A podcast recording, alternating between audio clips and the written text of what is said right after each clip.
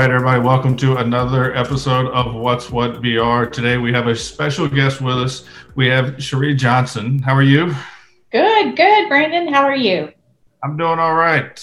So, tried to keep up here. You, for everybody who does not know, are the chief nursing officer over at Women's Hospital. I know. That's correct. Yes, I have the honor of doing that, serving in that role.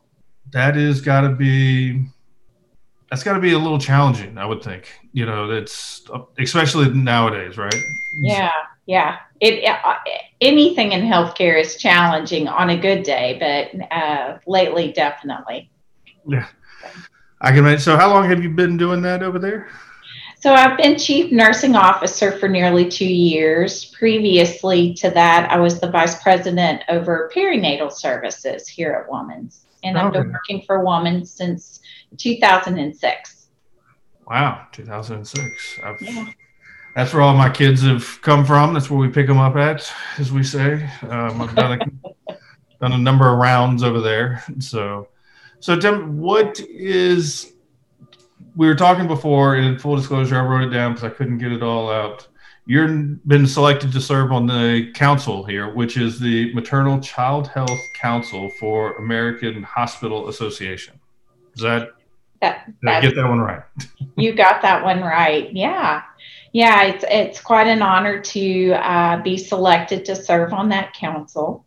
Um, it's uh, something where we inform um, policy making um, for the American Hospital Association. So, our responsibilities is to make sure that we're communicating issues to the policymakers who can do something about some of the issues that we have. And then conversely, any things thing that the policymakers are writing about or wanting to change, they will send that to us and then we can vet that with our peers. Um, with our own organizations or systems and provide feedback to make that policy a little bit better. Um, some of our other things we might need to do is if there's any issues, um, we might want to bring that up to policymakers and uh, or issues with a particular policy, um, so we can make some revisions or changes with that. So that's got to be kind of a big. Obviously, you know, there couldn't be. There's probably not that many people, right? They can't have a representative from every hospital, right? That's so right. That's kind right. of a big deal because I can imagine. Smaller council, yeah. yeah you've got you know staff in the hospital that are one you know it's like who's coming up with this you know why are we doing you know this way and so now it's like we have a seat at the table locally you know yeah. to express kind of what we're dealing with and how that works so that's uh it's good Finally. Yeah, I, w- I was really excited and looking at the members. You know, it's great to have someone from the deep south. Um, you know, Mississippi, Alabama, Arkansas, you know, uh, Florida, the, the panhandle of Florida, there aren't any representatives from that area. So I have a, a you know, a, a, a, unique opportunity to bring forth some of the challenges that we specifically have in the South. Um, you know, healthcare is certainly a whole lot different than New York compared to the South or Oregon compared to the South. So um, I'm really excited to be able to be representative of that of this region to the council. I think it's important. How do, you, how do they find you know to kind of force your hand to make you talk about yourself? How do they find you? How do they how do they select people you know here? Well, I think uh, that I I work I, I network with a number of colleagues across the nation. You know, we are the 17th largest delivery facility in the nation. Um, so some of our bigger uh, delivery facilities, we uh, network together pretty frequ- frequently. Um, and my name was brought into the fold um, just because they're looking for a geographic kind of uh, representation on the council. Um, that way we can make some really good decisions and inform those policymakers really, really well. So my name popped up by um, someone out of Providence. Oregon. Hmm. so uh, uniquely, and it's just someone that I, I network probably about a monthly basis. Um, so uh, that's how I, my name got brought into a nomination committee and they vet it. Um, they make sure I have the credentials and the knowledge to really support the work that goes on in the council. Um, and then it goes through an election process or a nominating process. That's a big deal. That's a lot more than just firing off an email saying, "Hey, can you jump on a call with us next week?" it's, a, it's a big honor. It sounds like. Congratulations. Yeah. yeah, yeah. I'm pretty excited. I'm more excited just because we need that representation. You know, this region needs that representation at the table. We have unique uh, differences, um, and those need to be represented. Absolutely. No, that's you know. So tell me, you know, what is that? Is that a regular, like a monthly type meeting? Is it, you know, it's not cool to get in person anymore. yeah. So we will meet by Zoom. Normally, uh, they do quarterly meetings face to face. We will meet uh, by Zoom, but there's also work that occurs in between the meetings. Uh, there may be some policy that's being written, legislation, that type of thing that they might want our feedback on. Um, so emails will go out, and of course, we'll vet that, give give some of our opinion related to that, um, and then send that back through um, to the policymakers. But uh, we do, uh, you know, uh, from what I understand, um, my first meeting is in February this month. Um, so, from what I understand, there's some in between work that occurs because it never can be just scheduled at a quarterly meeting. Mm-hmm. Um, and it some of it is pretty timely as they start to make right legislation. That's uh, that's changing lives. I hope so. That's the goal. Right. Getting better.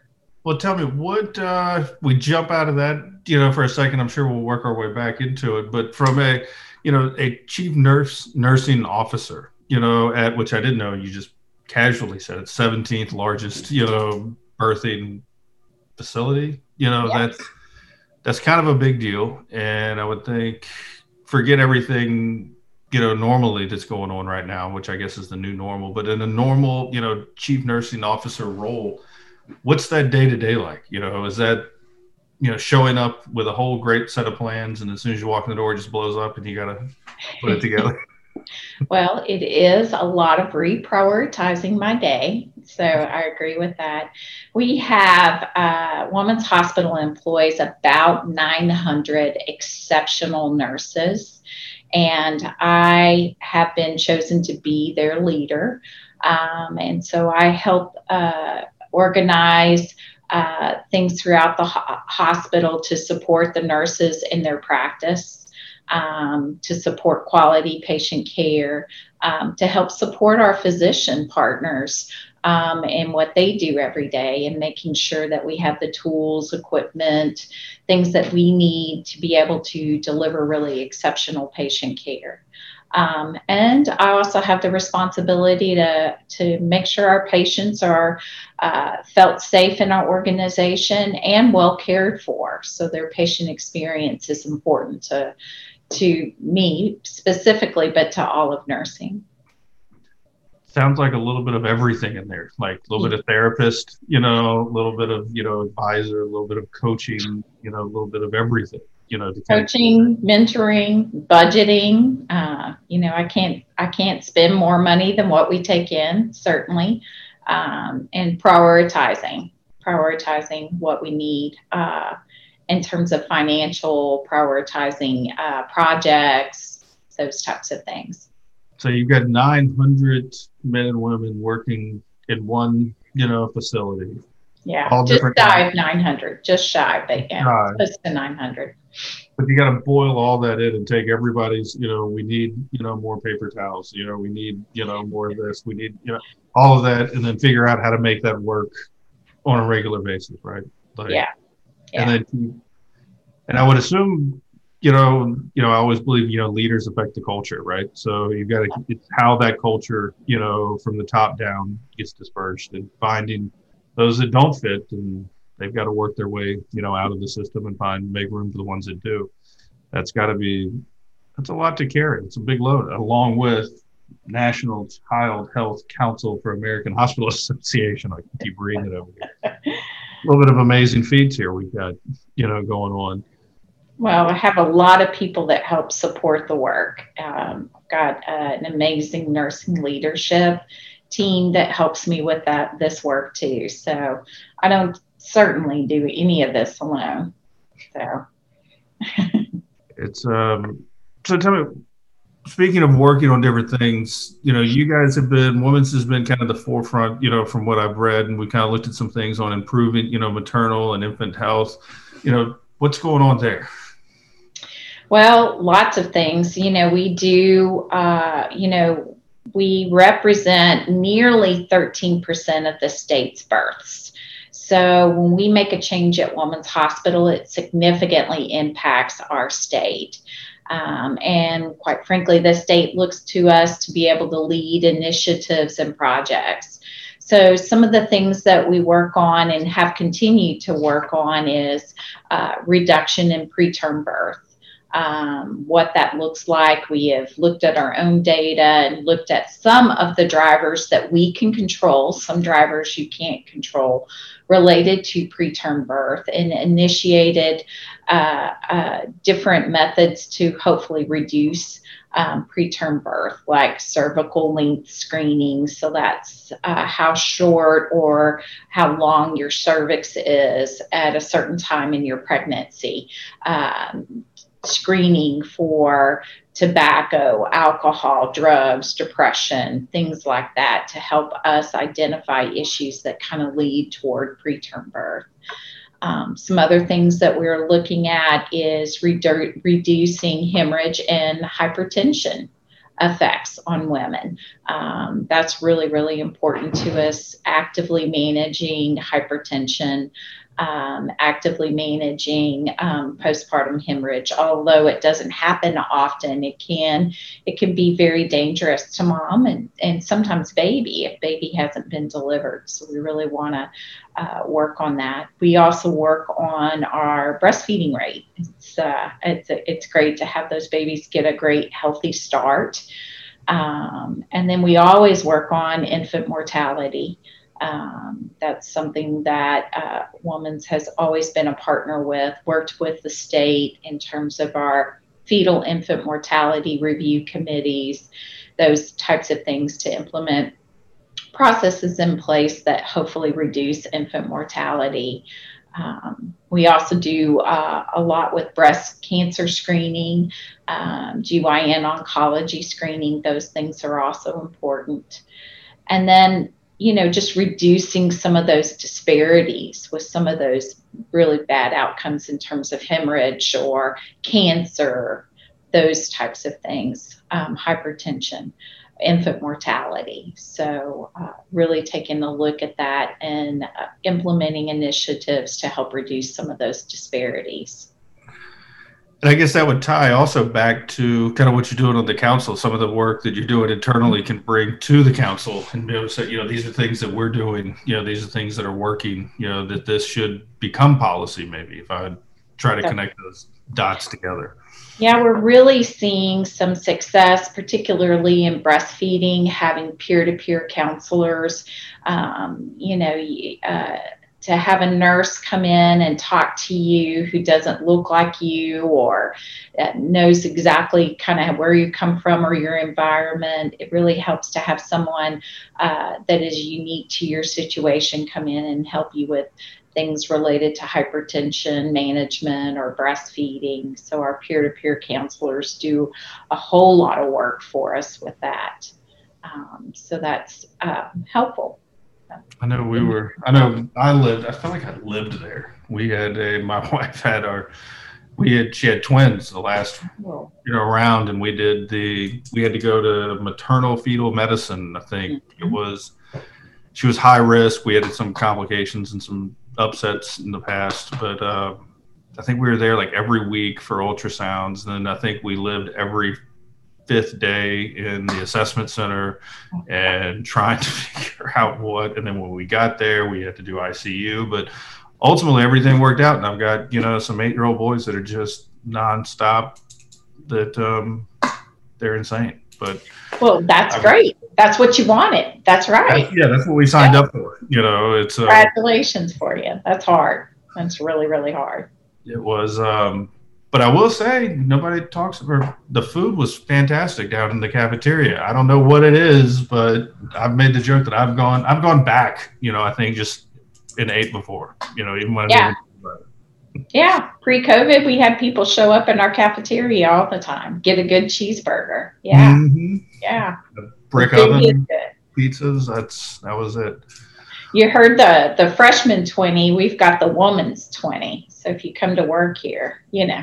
Oh, so the freshman twenty, yeah. the woman's twenty. Now we've got the COVID twenty, right? Yeah, yeah, yeah. They're all twenties. uh, I know I could use lose a little bit here. So, tell me, what at the end of the day, it sounds like this council and your day to day job are almost one and the same. You know, it's they seem very close. Is there anything from the chief operator, chief nursing officer, and the council that you know, kind of you're wanting to get accomplished? Like, this is, you know, here's the goals of where we are, or I really want to bring to the table um, disparity work um, because I think it, it, it matters really by region because we all have different disparity state to state, um, region to region. So I really want to bring forth some of that work um, and knowledge and uh, learn too from my peers of what's working in other areas, what's not, what could we do better in our state as a whole. That would be really important to me. We do uh, work closely with our Office of Public Health and uh, Louisiana Department of Health uh, with quality improvement projects and those types of things to help improve care.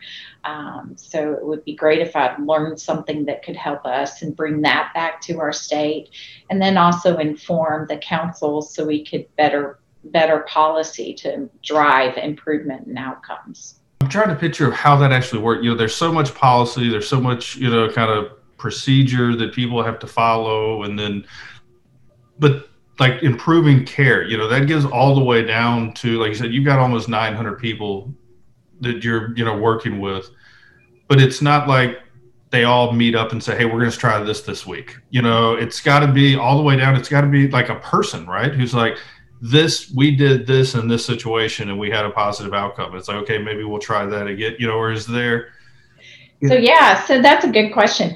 The um, what we really like to look for is like evidence based. So some evidence based research that shows us. We go to literature every time we look at a process.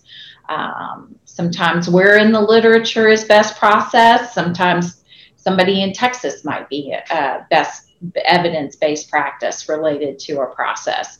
And so we will search through the literature, find uh, what's best supported to have the best outcomes, and then make me- measures to implement that process.